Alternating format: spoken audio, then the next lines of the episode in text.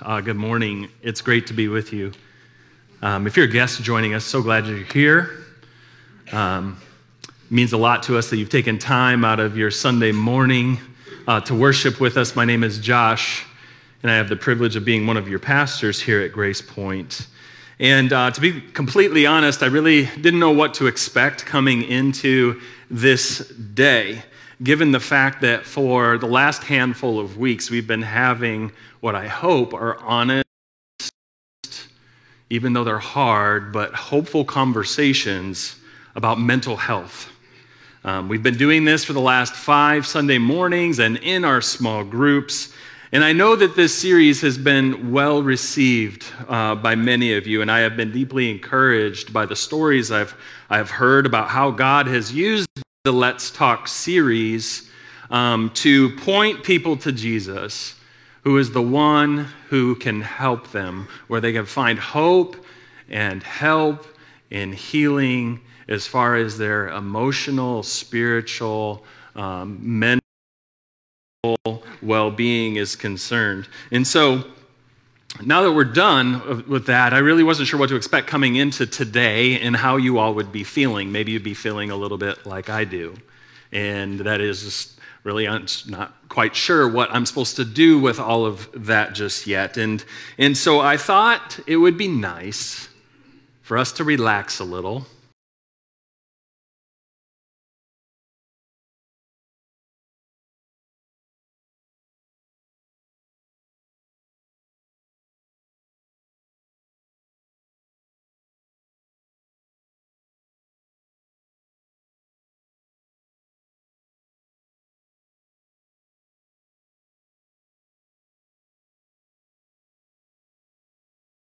David. And David is going to. I just came back from the desert in Tucson. Great place to visit, don't want to live there, you know. Um, but David is going to take us to the desert, where I hope we will discover today, as David did so many thousands of years ago, that God is present, God is available, and He is actively involved in the lives of those who know and trust Him. All right? You will know where we're going to go. Verse on the screen, you will recognize it probably immediately. Begins this way The Lord is my shepherd, I lack nothing.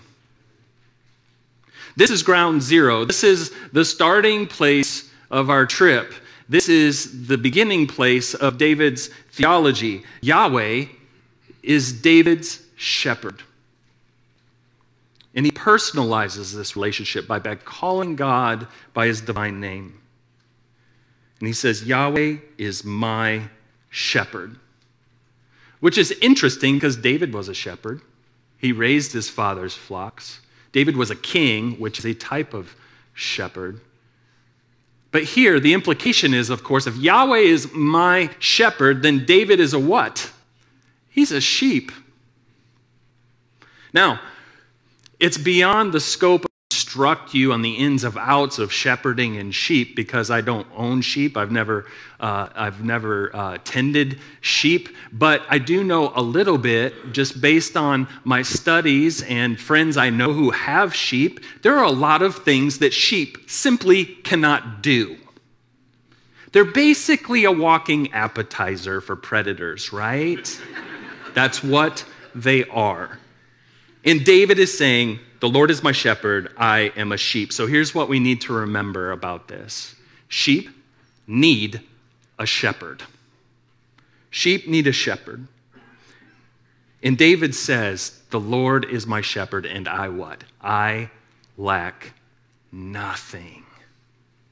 I lack nothing because David believed that God is present and available and actively involved in his circumstances to provide for his every single need.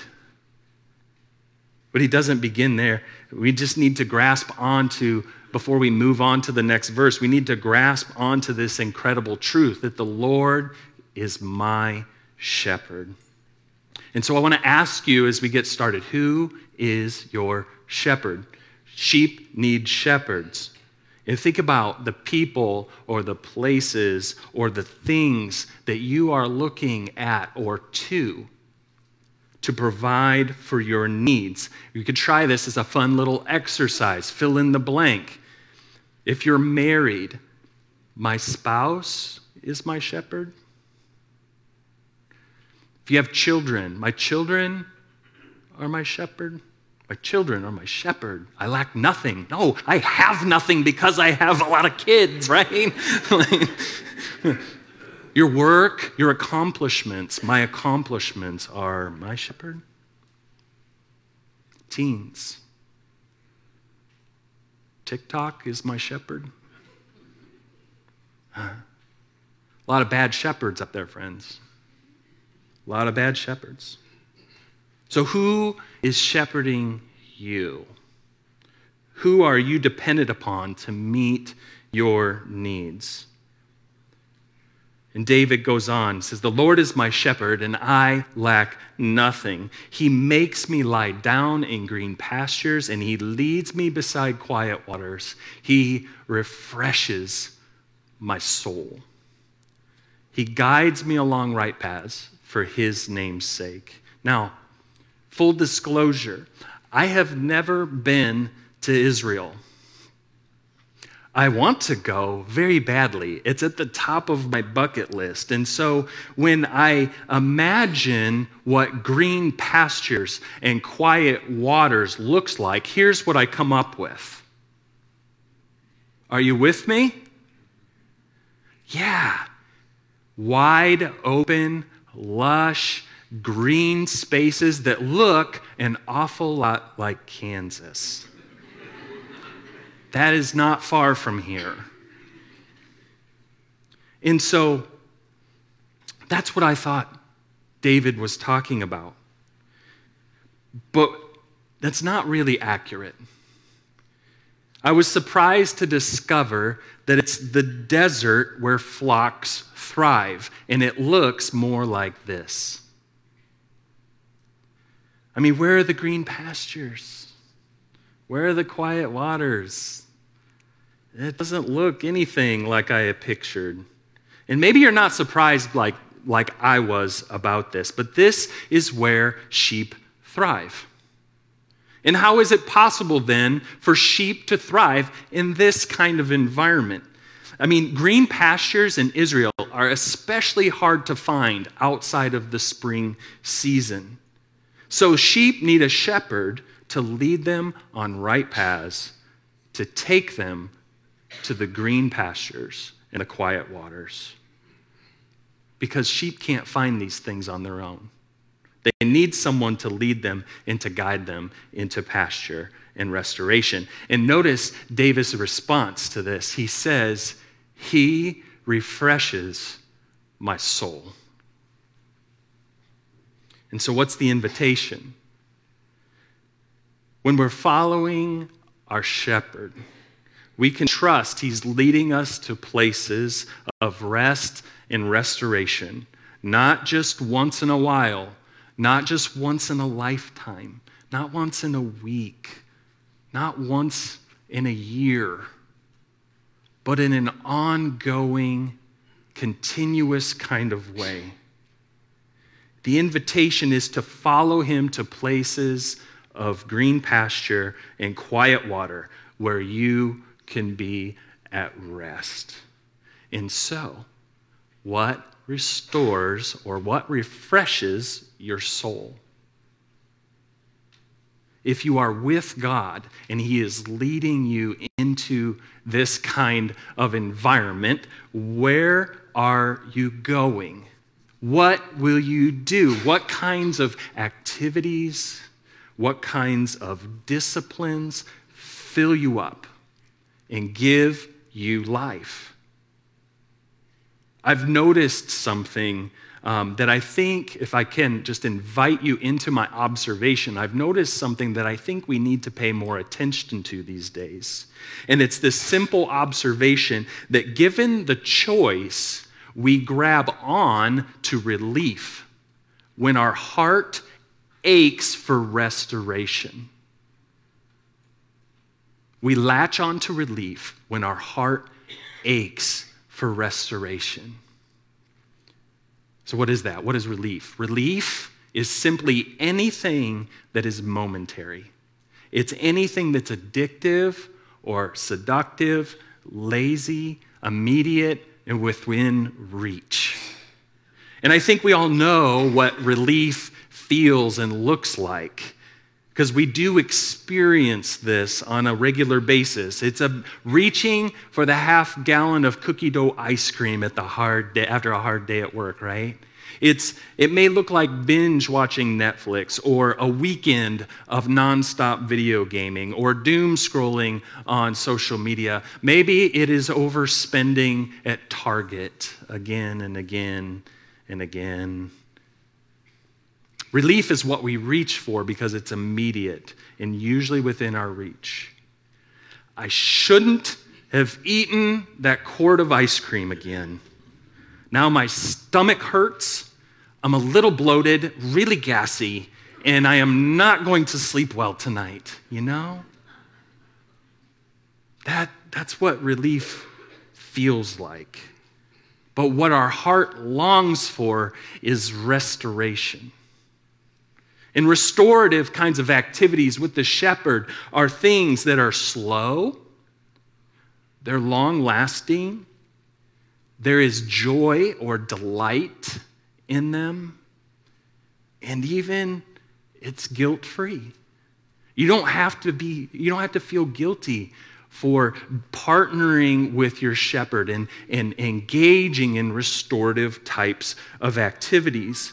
Relief and restoration are light years apart from one another. And this is where the spiritual disciplines like reading God's word and prayer and silence and solitude and fasting and hospitality and sharing a meal with people, that those are spiritual disciplines that we engage in not to get anything from God, but to be with him and to experience him in new and different and profound ways. Are you with me? Light years of difference between relief and restoration. And so I brought a few things with me just to kind of show you what I have learned about myself over the years about what brings me restoration, where I receive life. And yes, I receive life from God's word and from worshiping with you but I also am restored through good books.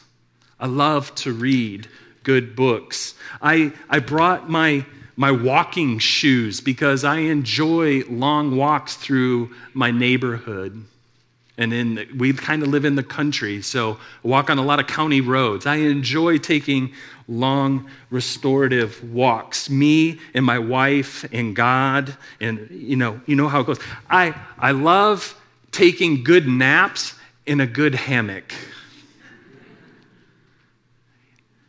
Hammocks are good for my soul. There are a lot of things that God uh, has given me these kinds of gifts that fill me up. And so I just want to invite you, if you want to do this, I just invite you, make a list. Do it today. Start now. Make a list of activities that you enjoy doing. Start with 20. If you go beyond 20, great, but have at least 20. And then take it a step further. Go back through your list and ask yourself for each one of those items is this relief or is this restoration? Is this restoration? Relief or restoration? And then what you do is simply elevate the restorative activities and begin to move those relieving things down to the bottom of the list. All right? And then pick something and put it into action in your life. Do it today. Who is your shepherd, church? Who is your shepherd? What refreshes your soul? In the next verse, is a familiar one, even though I walk through the darkest valley. I will fear no evil, for you are with me. Your rod and your staff, they comfort me. You see, the desert landscape can be very treacherous in certain places.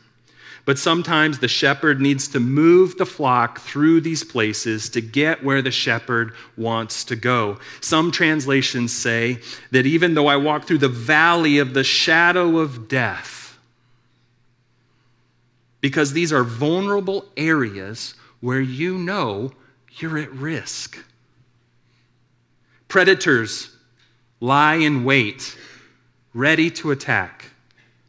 Bandits and thieves hide in canyons and valleys like this to, to kill, to steal, and to destroy lives. Spiritually speaking, a dark valley is anything, is anything that causes us to lose sight of the shepherd.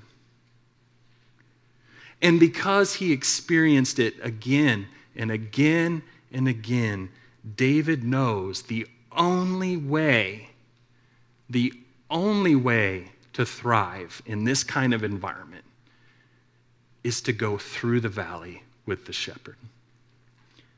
There's no turning back, there's no running the other direction. The only way forward is through. And so, when we're going through hard seasons, or when the valley of circumstances is deep and it's dangerous, we often lose sight and sense of direction and our purpose. Why? Because we lose sight of the shepherd. And then we begin to notice what? How big the valley is. We lose sight of the shepherd and we notice how big the valley is. And when that happens, we often lose our confidence. We become afraid. We lose our way. But here's the thing even though life's deep, dark valleys are dangerous places, they also happen to be the place where God, where some people experience God's presence in new and deep and profound ways. The thing that separates these people, or what, ha- what do they have in common that, that gives them this life and this energy in the dark places, is that they never lost sight of the simple truth that David confesses here that God is with me. God is with me. The shepherd is still present, he's still available. He's still actively working and involved in our lives. And so, our confidence to move forward, even when the outcome of the valley isn't what we hope for, it's not what we prayed for, it's not what we expected. The outcome, the result is our confidence comes with a deep and abiding belief that God is good. He knows what He's doing. We can trust Him. He is with me, He is leading me, and there's no other place that I'd rather be than in the presence of my loving shepherd. Who is your shepherd? What refreshes your soul? Is God with you? Yes, He is with you. And in this journey, David kind of changes directions a little bit. As you'll notice, he concludes Psalm 23 this way You prepare a table before me in the presence of my enemies. You anoint my head with oil, my cup overflows.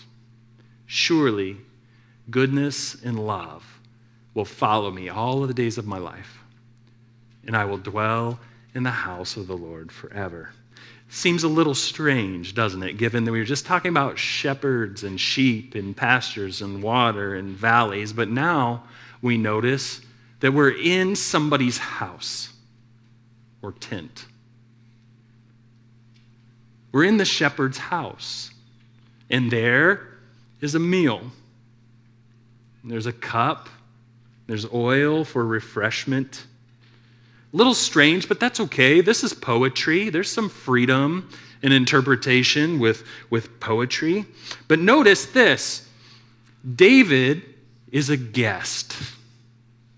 He is an honored guest at the Lord's table. And he recognizes in this moment what an incredible host the Lord is to him. He's an invited guest, and so are you. You and I are welcome in God's presence as honored guests, where we come as we recognize that being in God's presence does not mean that our enemies disappear. Did you notice that? They're there in the room with you. And you have to define what that enemy is. For the last five weeks, we have been talking about mental health enemies. So it might be something, an enemy for you might be something related to your mental health, or it's an actual person, or it's a bad habit, or an addiction, or a broken relationship. It might be your finances. It, might, it could be a lot of things. What you see in the presence of God isn't the absence of enemies, is that he sees his enemies and he has no fear. David is very comfortable in the presence of his enemies because God is there. So he's no longer threatened by his enemy's presence. And he's happy. And you too, you and I, we can learn to be happy to sit at the table with our enemy because God is there. And David is refreshed and he's drinking in this joy, and God is constantly refilling his cup. Brings me back to what restores your soul.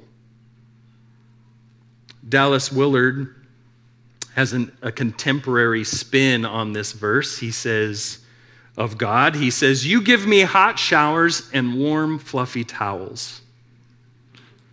Joyful experiences and deep relationships to make me feel clean and special and powerful. I love that. And just one final observation as we wrap up our message for the day. And I want to get a little nerdy because we don't do this very often because honestly, Hebrew's a little bit of a tricky language, but it's a lot of fun. So we're going to have a little fun and nerd out just for a moment if you don't mind. I want to teach you a little Hebrew. The first, there are two words that we're going to learn today. The first word is tov. Simple. Tov means good or goodness. means tov good. Somebody does something good, you say tov. I used to say this to my kids when I was in seminary in our house when they did good job, tov, you know. Or if they did a really good job, then you say tov ma'od. Means very good. Tov ma'od. In the creation account, each day something new comes alive in creation in Genesis 1 and it is declared tov. Second word is chesed. It's not chesed. It's not bad. It's not gross. It comes from the back of the throat. Chesed. And the closest equivalent we have to this word in the English language is something along the lines of deep, abiding, faithful, steadfast love. There's another word for love, that's ahava, that means love. But this is often used in reference to God's covenantal love chesed. Tov and chesed.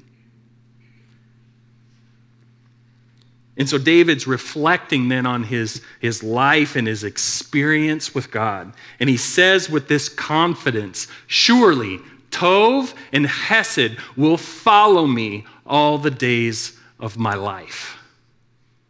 Wow. Now, I don't know about you, but when I hear the word follow, I have a certain idea in my mind, and it often kind of feels like um, the, the, that, that this word follow means that they're, it's like a pet. right? As of a, like a dog or a cat, and it's just going to follow me around wherever I go. It's like really, oh, that's really that's really cute. I'm going to name you Tov, and I'm going to name you Hesed. Now come with me, right? That's really not the sense that we get from David in this passage because the word that he uses that we translate as follow is radaf, R A D A F. In most other places throughout the entire Old Testament, this word radaf references being in pursuit of. Means you're going to chase down something, oftentimes to capture or to kill. But in this instance, what is David saying? David says it this way He says, Surely goodness and love will chase after me.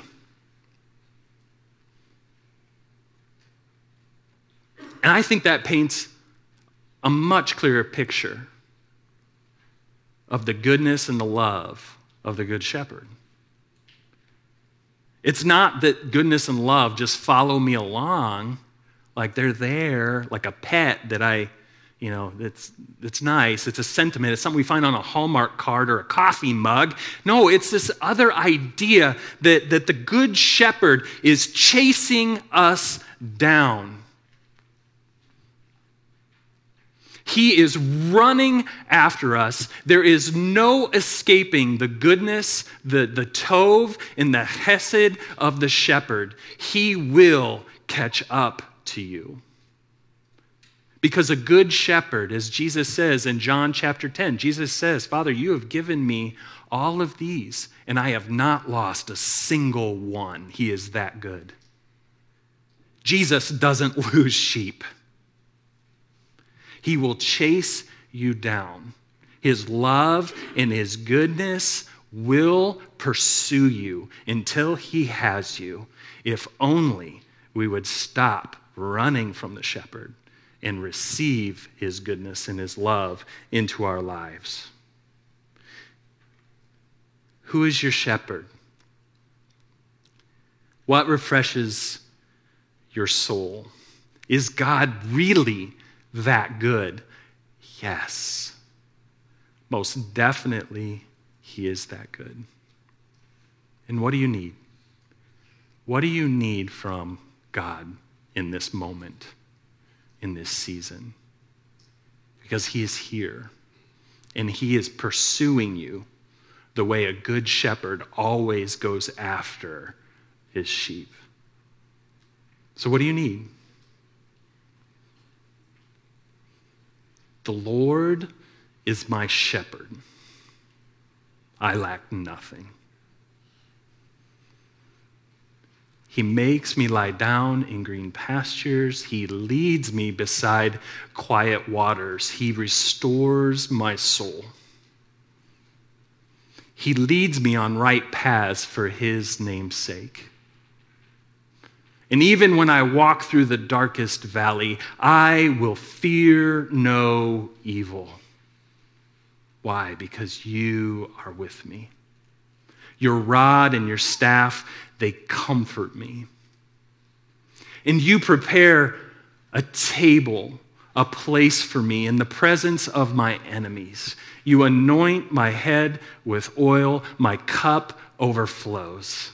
And surely goodness and love will chase after me all the days of my life, and I will dwell in the house of the Lord forever.